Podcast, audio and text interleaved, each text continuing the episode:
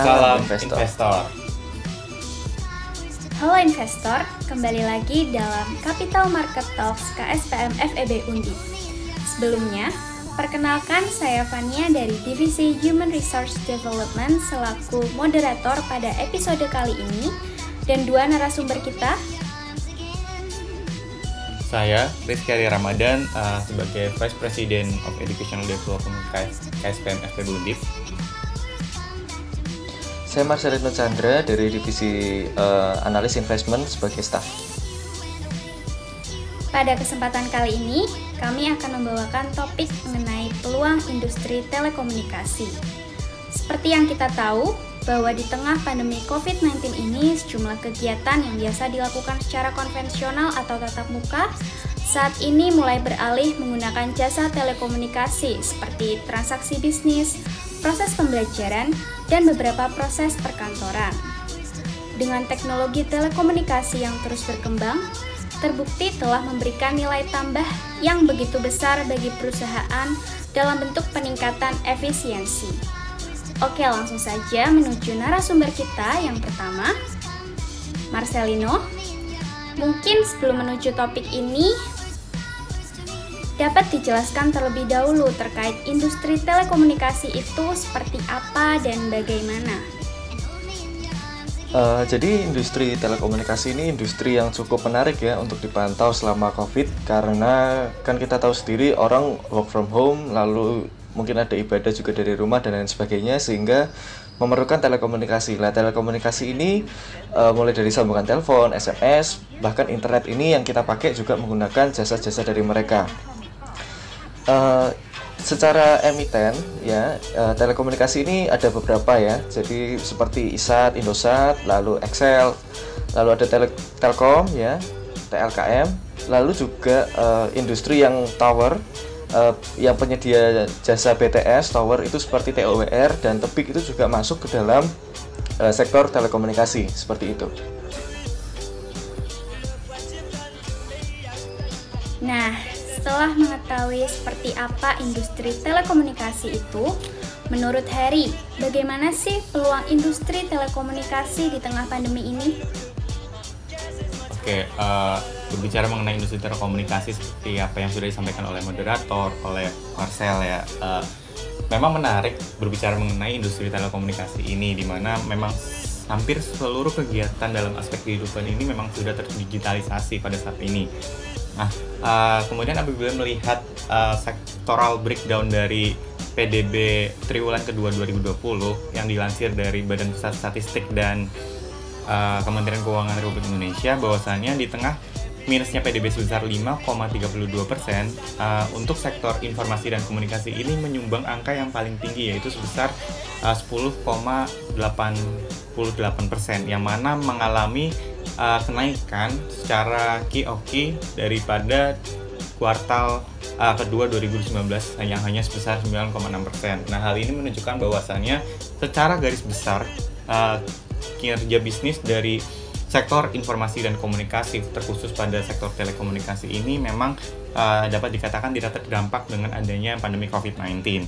Kemudian uh, untuk dukungan lain terhadap uh, sektor industri telekomunikasi ini yaitu dukungan penuh dari pemerintah di mana uh, terdapat kenaikan pagu anggaran yang mana pagu anggaran ini merupakan anggaran yang sudah ditetapkan pemerintah yang digunakan untuk mendanai uh, kegiatan belanja pemerintah.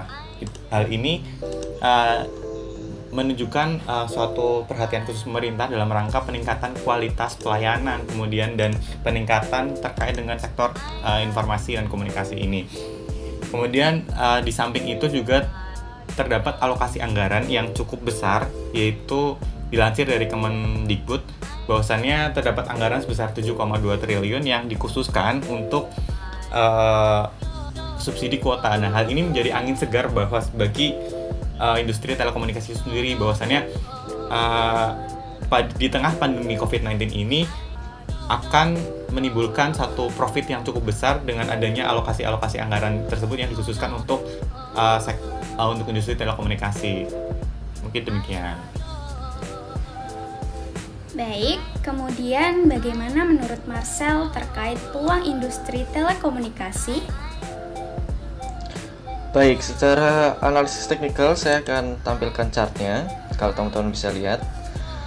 Uh, jadi di sini saya menampilkan dari IHSG dulu karena memang kita ada di market Indonesia, kita harus melihat secara uh, IHSG dulu ya, secara besar dulu.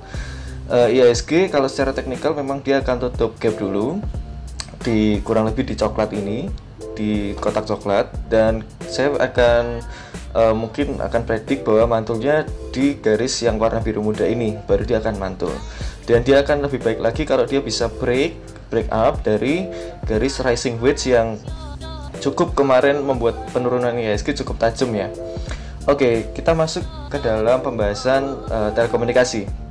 Yang pertama saya mulai dari XCL dulu ya, Excel.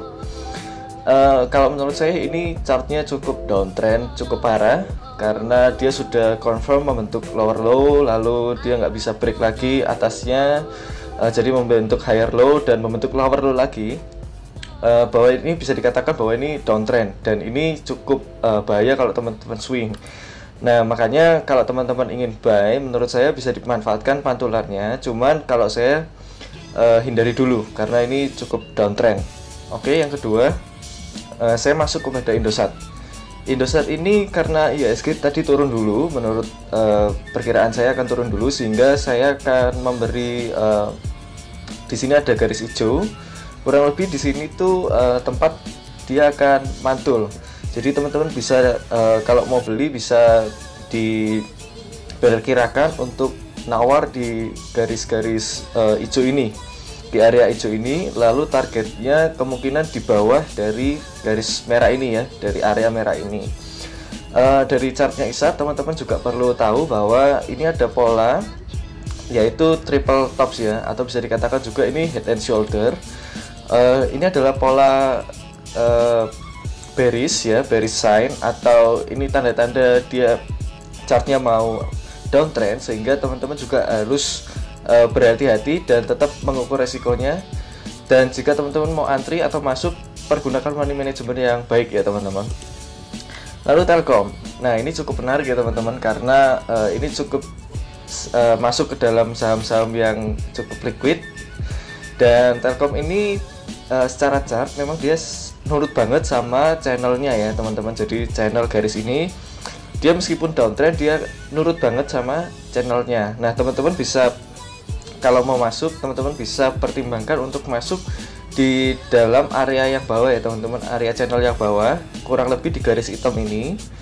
Dan teman-teman bisa manfaatkan pantulannya dan targetnya kemungkinan uh, di area di atas 2700 ya sekitar 2800an ini bisa dimanfaatkan teman-teman karena uh, mengingat Telkom ini secara historinya cukup uh, manut ya cukup related dan cukup mantul-mantulnya di dalam range channelnya. Lalu saya akan bahas mengenai tower, industri uh, tower ini yang penyedia layanan BTS. Ini dia setelah uptrend yang kuat, dia sekarang sedang masa konsolidasi. Yaitu di sini teman-teman bisa lihat di kotak ini dia masa konsolidasi. Dan kalau saya mungkin uh, saya akan tunggu ketika dia break up konsolidasi. Uh, saya akan beli di ketika dia break up atau ketika ada market crash saya bisa beli di supportnya di area biru yang di bawah.